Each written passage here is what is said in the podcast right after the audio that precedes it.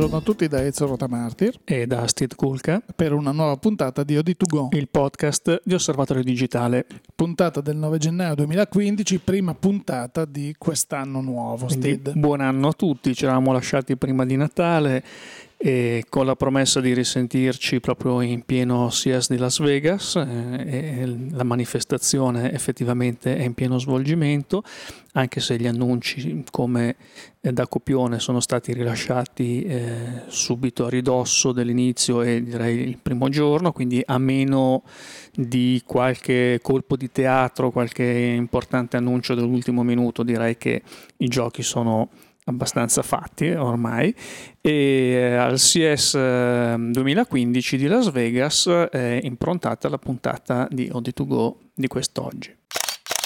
C E S di Las Vegas, Ezio, che discutevamo, commentavamo prima di entrare in studio, un pochino deludente da un certo punto di vista. Dal punto di vista fotografico sì, perché se ricordi anche la, la, la scorsa edizione o le edizioni precedenti erano, abbiamo sempre ricordato anche prima di Natale, ricordavamo ah sì, il C E S di Las Vegas sarà il, il teatro, sarà la scena, nuovo, chissà quali nuovi modelli, chissà quali nuove presentazioni.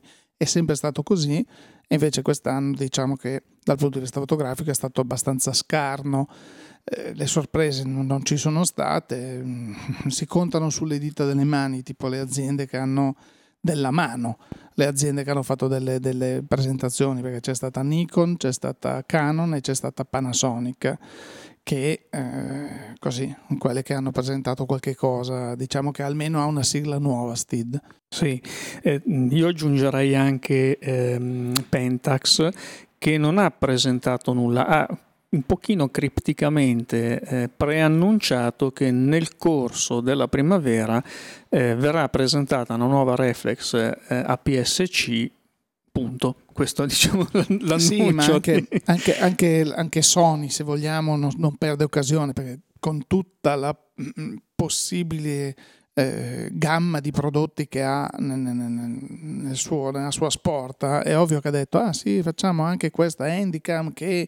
eh, gira in quattro K e ha il, addirittura un proiettore integrato, così come Samsung non si è lasciata perdere l'occasione per dire c'è quattro K, noi intanto presentiamo un modello di produzione, quindi di vendita otto K, eh, tre D, dove non c'è bisogno di usare gli occhialini, quindi vabbè, insomma, ancora stiamo cercando di digerire il quattro K, però la vetrina è importante. Dal punto di vista fotografico mh, diciamo che forse le aziende Steve, hanno, stanno muovendo mh, verso, cioè, spostando il loro interesse per le presentazioni verso nuovi lidi, non lo so. Sì, ti dirò, io sono rimasto da un lato un pochino deluso perché eh, francamente mi aspettavo, proprio per il segmento consumer, che è quello che ci aveva un pochino abituato alle soluzioni più creative, più particolari, magari anche mh, molto molto di nicchia, ma direi che ormai la fotografia consumer è diventata un mercato di nicchia da quando i telefonini sono, sono mangiata viva fondamentalmente. E mi aspettavo mh, una reazione un, improntata un po' alla strategia che segue Casio, per non fare nomi. Casio è un produttore specializzato in orologi, strumenti musicali e calcolatrici principalmente. Produce anche fotocamere. Mm, è stato il primo e quello che forse più di tutti mm, tra i produttori ha eh, subito l'attacco degli smartphone eh, con capacità fotografiche, e infatti diciamo che si è trincerata nel proprio mercato casalingo, che è quello giapponese, in pochi altri mercati, con dei prodotti eh, senz'altro definibili consumer, di fascia bassa, ma eh, molto particolari, sempre con qualcosina in più. Avevamo molto verticali molto sì. verticali e molto creativi. Avevamo accennato eh, credo l'ultima, la penultima puntata del podcast dell'anno scorso, questa compatta eh, specchiata, col fronte specchiato, per poter fare i selfie senza avere la scomodità di ribaltare il display posteriore, eh, fatto che tra l'altro abbatte anche i costi rispetto a un, a un display ribaltabile. ed è effettivamente una soluzione molto pratica per chi ama i selfie. Poi magari noi possiamo sorridere di fronte a una cosa di questo tipo, sorridiamo poco quando pensiamo che Nikon al C E S ha presentato la D cinquemilacinque, che altro non è che una D cinquemilatré che ha perso il G P S, eh, che è un drenatore di batterie incredibile, ma soprattutto ha aggiunto proprio un display ribaltabile. E se andiamo a leggere la comunicazione ufficiale di eh, Nikon, ripresa poi anche da Nitali in italiano, andate sul sito e la, la trovate, non stiamo inventando nulla, e viene proprio esplicitamente citata eh, la presenza di questo display ribaltabile, perché così finalmente potrete fare dei selfie fenomenali che tutti i vostri amici vi invidieranno. Stiamo parlando di selfie con una reflex, una reflex che tra l'altro ha delle caratteristiche che, dico, l'avesse avuta la mia prima reflex digitale avrei fatto i salti di gioia. E quindi non, non stiamo parlando di un prodotto da poco, è comunque una macchina con delle capacità notevoli per la fascia eh, di prodotto nella quale è posizionata. Però ecco, al C E S è stata presentata con questa cosa del, del selfie, quindi mi aspettavo che, rimanendo in questo ambito di, di applicazione fotografica, quindi fotografo casuale o chi vuole giusto divertirsi, amatore, se, sì. nel settore consumer si vedessero a Las Vegas delle soluzioni un po' creative. Questo non è successo, perché poi eh, in realtà noi abbiamo visto, eh, a parte la D cinquemilacinque, mh, le altre macchine presentate da Panasonic e Canon sono tutte delle compatte. Compatte bridge, sì. Eh, compatte bridge, eh, bridge talmente piccole che anche quando abbiamo dovuto inserirle nel comparatore ci siamo trovati un po' in difficoltà. Come le consideriamo bridge o le consideriamo compatte? Quindi creeremo la categoria delle bridge compatte, perché ormai eh, lì siamo arrivati. E effettivamente neanche possiamo dire sono delle compatte che introducono chissà quali novità. Credo che abbiamo toccato l'apoteosi con Panasonic, non ce ne vogliono gli amici di Panasonic, ma è probabilmente il segmento compatta in mano all'ufficio marketing che, che segue anche le lavatrici e i frullatori, perché eh, pensiamo alla F T trenta, che è una macchina all weather o sport cam, come la volete chiamare, che praticamente è identica alla F T venticinque uscita due anni fa. Cambia solamente una cosa, che la F T venticinque era impermeabile fino a sette metri di profondità, la F T trenta è impermeabile fino a otto metri di profondità.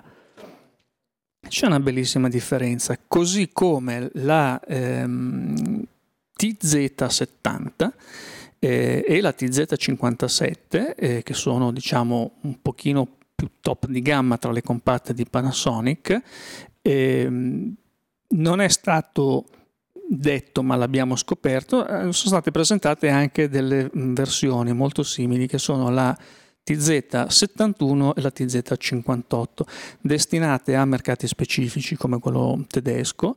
E ehm, tra la cinquantasette e la cinquantotto eh, giuro non abbiamo trovato alcuna differenza. Tra la settanta e la settantuno la differenza è che la settanta ha uno zoom digitale quattro x, che è una funzione che non so quanti utilizzino, eh, la settantuno ha lo zoom digitale due x, che ci ha fatto anche un pochino pensare, perché per una casa produttrice gestire due varianti di prodotto comunque sono costi.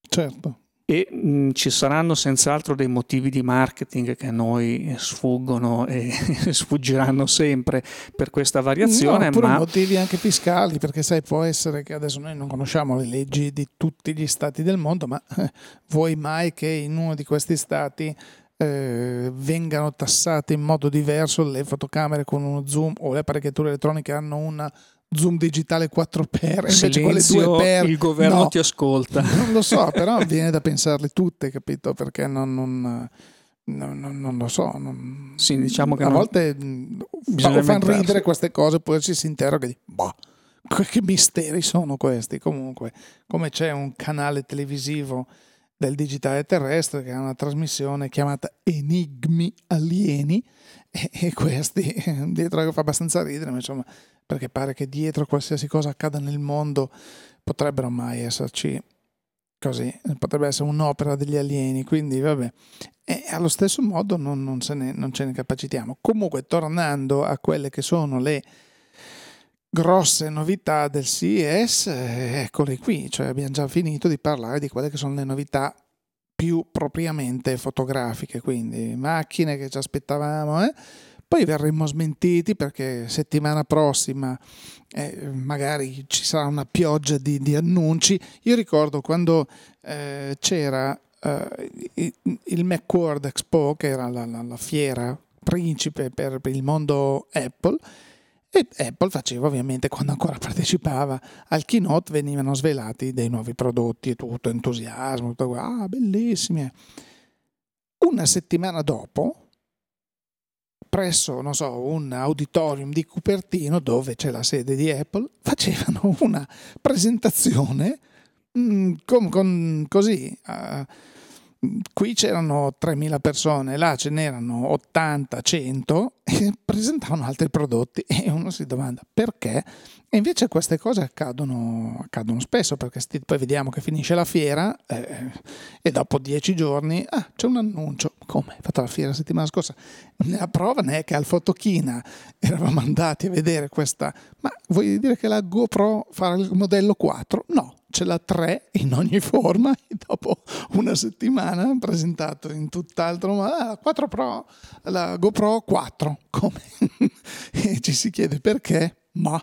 Sì, l'idea è quella di solito di uscire un po' dal rumore di fondo eh, degli annunci dei concorrenti. E diciamo che C E S, eh, la fotografia può spiccare un po' per conto suo, quindi eh, va bene, vengono presentati i televisori, vengono presentati i telefonini, vengono presentate tante cose, però la fotografia è pur sempre un campo a sé.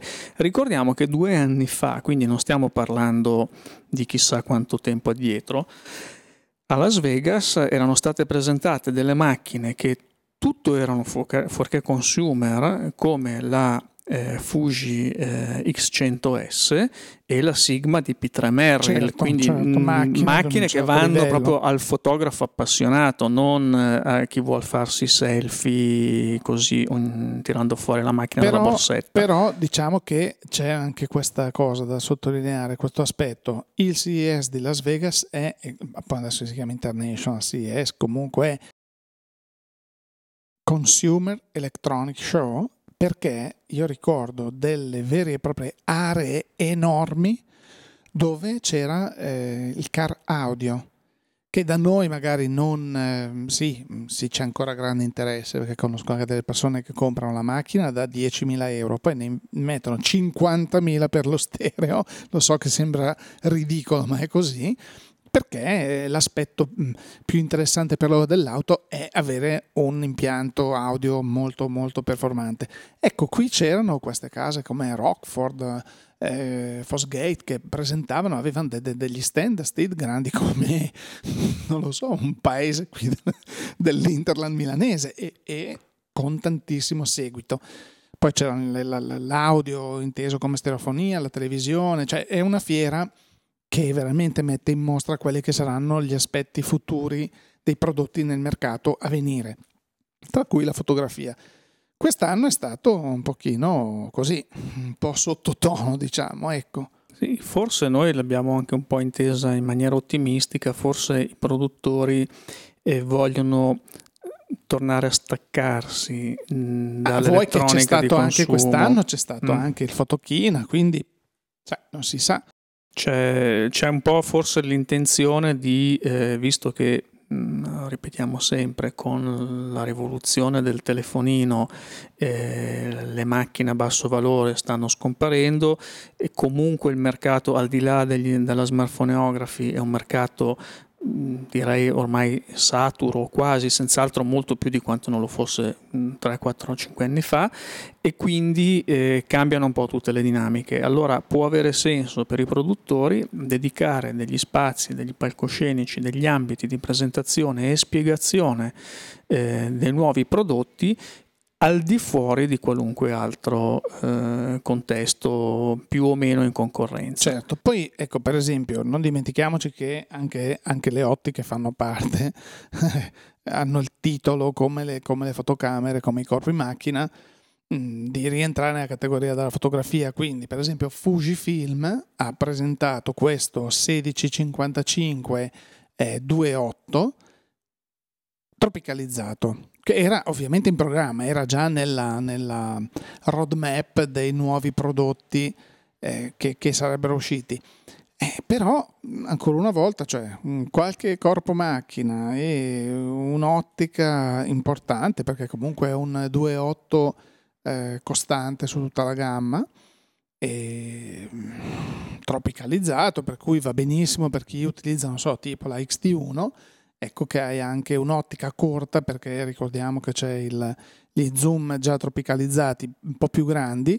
Invece il, il, il, questo è un sedici cinquantacinque mh, tropicalizzato che insomma si stava aspettando. Sì, come anche per esempio Nikon ha presentato due obiettivi, eh, di cui uno mh, potrebbe anche ricadere eh, diciamo nella fascia considerata consumer eh, per quanto riguarda le, le reflex di Nikon, che è un cinquantacinque duecento quattro cinque cinque sei, e, e poi ha presentato un'ottica fissa eh, trecento millimetri effe quattro che costa sui duemila dollari, quindi sì, anche sì, comunque, qui sì. eh, è vero che magari i televisori otto K tre D di cui parlavi prima vengono venduti a ottomila dollari, quindi non è tanto una fiera del prodotto a basso prezzo, quindi ci può anche stare.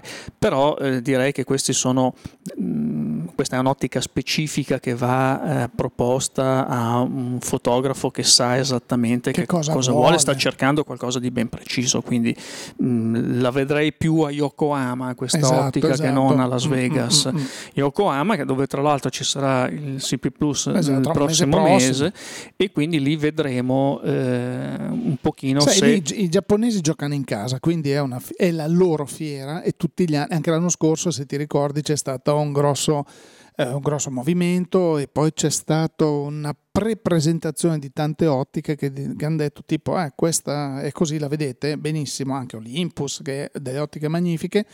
Verranno nel corso dell'anno e lì è proprio la loro vetrina, per cui eh, boh, a questo punto ci viene da dire aspettiamo il mese prossimo a vedere cosa succede. Però potrebbe essere, Steve, che veramente poi ci giriamo e succede qualcosa, che settimana prossima arriva un annuncione di qualcuno, non si sa. Sì, non crediamo che i produttori eh, abbiano deciso di uscire, al di là di Panasonic e Canon, i produttori abbiano deciso di uscire dal segmento delle compatte no, completamente, quindi qualche no. cosa vedremo, magari si tratta anche semplicemente di dare una... Uno, un intervallo più lungo tra una generazione e l'altra, considerando che le differenze poi, come abbiamo visto eh, nei casi precedenti, sono davvero minime. Quindi... Ecco, poi una, una, un commento che forse poi ci riallaccia a qualche cos'altro. Ehm, quando abbiamo parlato nella scorsa e ultima puntata del duemilaquattordici a proposito delle macchine più viste, cose di questo genere, mh, c'è stata un po' la sorpresa, qualcuno ha scritto ah, ma come, non ci sono le mirrorless? No, allora noi abbiamo, ricordiamo che abbiamo parlato delle prime dieci posizioni in assoluto, cioè da quando esiste il comparatore, e nel duemilaquattordici, quindi periodo gennaio-dicembre duemilaquattordici.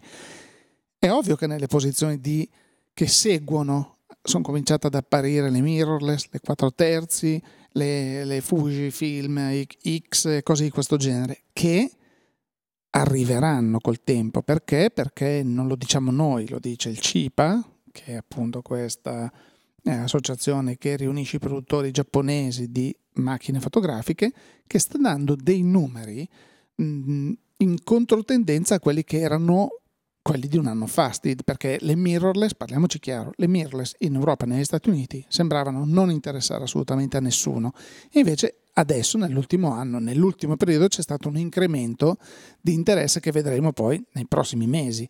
Sicuramente nei numeri, nelle nuove chart che, che rilascerà eh, C I P A prossimamente, si evincerà come le mirrorless stanno andando a, a mangiare, ad erodere dall'alto il mercato delle compatte evolute e, e delle bridge, e erodere dal basso quello delle reflex. Eh, quindi boh, aspettiamoci delle novità anche, anche in quel senso.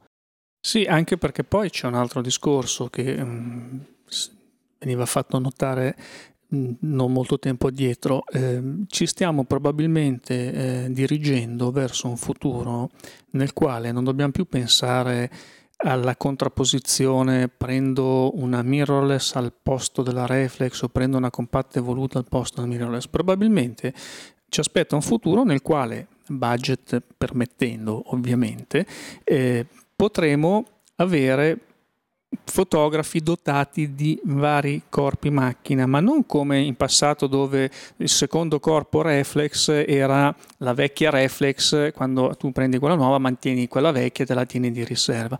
No, qui proprio corpi diversi destinati ad applicazioni diverse, perché anche le mirrorless che trovano molto successo presso fotografi abituati fino a ieri al reflex per motivi di ergonomia, per tante altre cose, comunque mantengono un loro significato, una loro utilità, perché sono comunque delle piattaforme che eh, disponibili sul mercato da molti anni, quindi hanno tutto un contorno di accessori, di connettività, di, di, di, di tutto che eh, le mirrorless ancora non hanno, perché le mirrorless ancora si stanno facendo piano piano tutti i corredi di ottica, tutti i range delle varie focali, tropicalizzati, non tropicalizzati, come abbiamo visto, eh, i flash, i telecomandi, eh, di ogni, cioè mh, poi è chiaro che magari il fotografo che va a fare street non gli interessa nulla del flash o del telecomando e quant'altro, ok, però già lavoro in studio o devi fare delle fotografie di un certo tipo, magari hai bisogno um, fare lo scatto cablato. Non tutte le mirrorless pian piano ci stanno arrivando, ci arriveranno, non è che eh, ripeto, una cosa non esclude l'altra, e direi che l'indicazione fondamentale in questo caso, che mi sembra di poter vedere dall'ultimo anno, abbiamo avuto la, la conferma di una tendenza iniziata eh, in precedenza. Noi in ogni classe di macchina troviamo finalmente dei modelli che danno una qualità decisamente notevole. Poi chiaramente non sono magari fotocamere da trecento euro, la qualità eh, si paga, eh, però quantomeno c'è. Quindi eh, voglio fare un lavoro professionale con una compatta di fascia alta, oggi lo posso fare. Con la mirrorless lo posso fare. Fino a tre anni fa mh, volevi fare un lavoro professionale, andavi o con la reflex o con la medio formato, punto. Ricordiamoci ancora in passato quando il lavoro professionale lo potevi fare con la reflex full frame, perché la reflex A P S C già non, eh, mentre oggi la P S C è un formato direi assolutamente sdoganato anche nel settore assolutamente, professionale. Assolutamente, accettatissimo. Altre novità, Steve? Altre novità di viste a Las Vegas, beh, parliamo di accessori, io non mi soffermerei sui telefonini che comunque lasciano un po' il tempo che trovano, almeno come caratteristiche. Eh, parliamo di schede schede di memoria, parliamo di Lexar che ha rilasciato una micro U S D mille per U H S due. Eh, Parliamo di Panasonic che ha rilasciato delle S D ehm, U H S uno sempre ehm, in tre ehm, versioni, quindi abbiamo una U H S uno, per intenderci è quella che ci dà una velocità di lettura di novantacinque megabit al secondo e scrittura novanta megabit al secondo, quindi diciamo vanno molto bene anche per chi deve fare video o, o raffiche di una certa mh, consistenza, eh, sempre che eh, chiaramente la memoria interna Beh, della fotocamera lo permetta, lo, lo, lo, però tra l'altro par- parlando di memoria mh, vedo che c'è la tendenza a fare questi supporti sempre più capaci, più, più capienti. E questo per i fotografi non è sempre una, una cosa semplice. Sì, perché eh... qui si parla ormai di trentadue, sessantaquattro, centoventotto giga come se niente fosse. Poi io dico sempre a tutti, beh, eh, quando poi andate a scaricarvi anche sessantaquattro, ma anche, secondo me, anche trentadue giga di fotografie, cioè, avete il vostro bel lavoro. Quindi sai, c'è una tutta una parte di mercato che eh, un po' come quelli che comprano le macchine obiettivo intercambiabile e poi lasciano su l'ottica del kit. Ci sono quelli che mettono la scheda di memoria nel nel telefonino, nella fotocamera, ovunque una volta e poi non la tolgono più, quindi la grande capacità mh, male non fa. Sono scelte, poi effettivamente se magari chi deve girare tanto video preferisce avere una centoventotto giga perché comunque non ti costringe, dopo tanto lo devi scaricare e se fai video insomma le, le quantità di dati le devi gestire comunque. E, e poi invece c'è chi preferisce avere tante schede eh, a disposizione di piccolo taglio per minimizzare il rischio che magari una, una scheda si guasti. Eh, infatti questo, esatto, questo è il discorso, che poi non succede mai niente, ma se disgraziatamente una scheda diventa illeggibile o succede qualcosa, un conto è perdere, maledicendo chissà quali dei, eh, quattro giga di foto, un conto è perderne sessantaquattro, ho capito, una cosa che dici c'è da disperarsi. Comunque vabbè. Infatti io personalmente apprezzo molto quelle macchine che hanno il doppio slot per le memory card e permettono eh, non solo di eh, scrivere in RAW su una scheda e in JPEG sull'altra eventualmente, ma permettono anche proprio di fare la doppia copia, sì, il backup, backup, backup immediato. E direi che sì, è la cosa più solida e sicura che, che ci possa essere.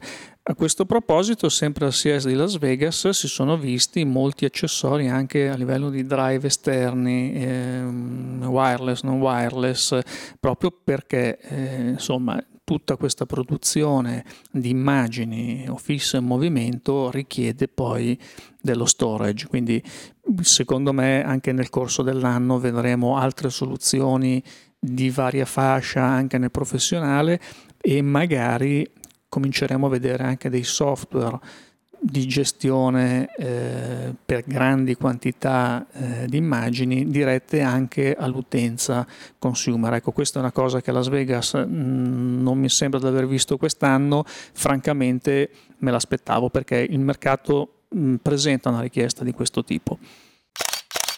Stida, mi hanno lasciato i nostri ascoltatori eh, con l'ultima puntata dell'anno con uh, una promessa o insomma comunque una possibilità, dicendo votate, votate, votate tra quattro fotocamere qual è secondo voi, che abbiamo proposto noi come fotocamere dell'anno, qual è la vostra fotocamera e eh, che il nove di gennaio vi diremo chi ha vinto.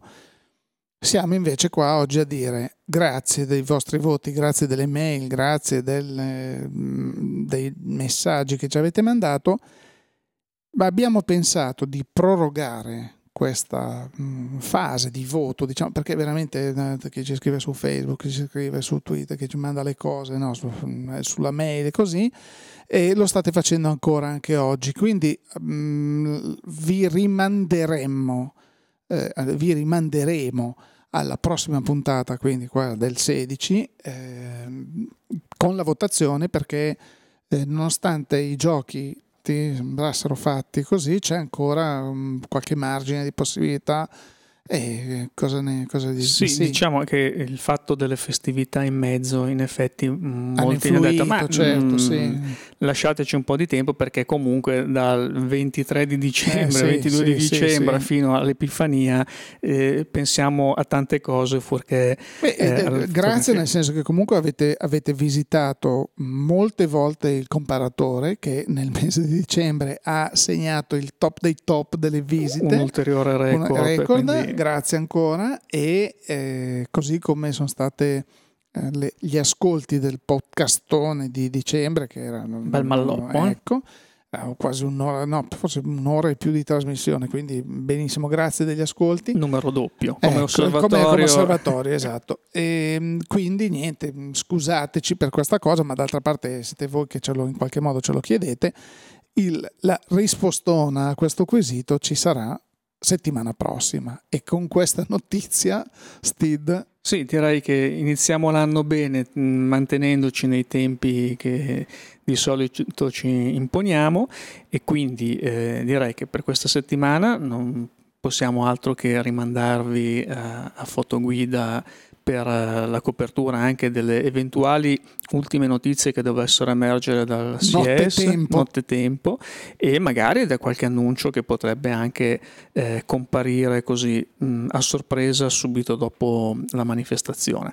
Eh, su Osservatorio Digitale trovate il numero doppio ancora dicembre e gennaio, sempre molto interessante da leggere.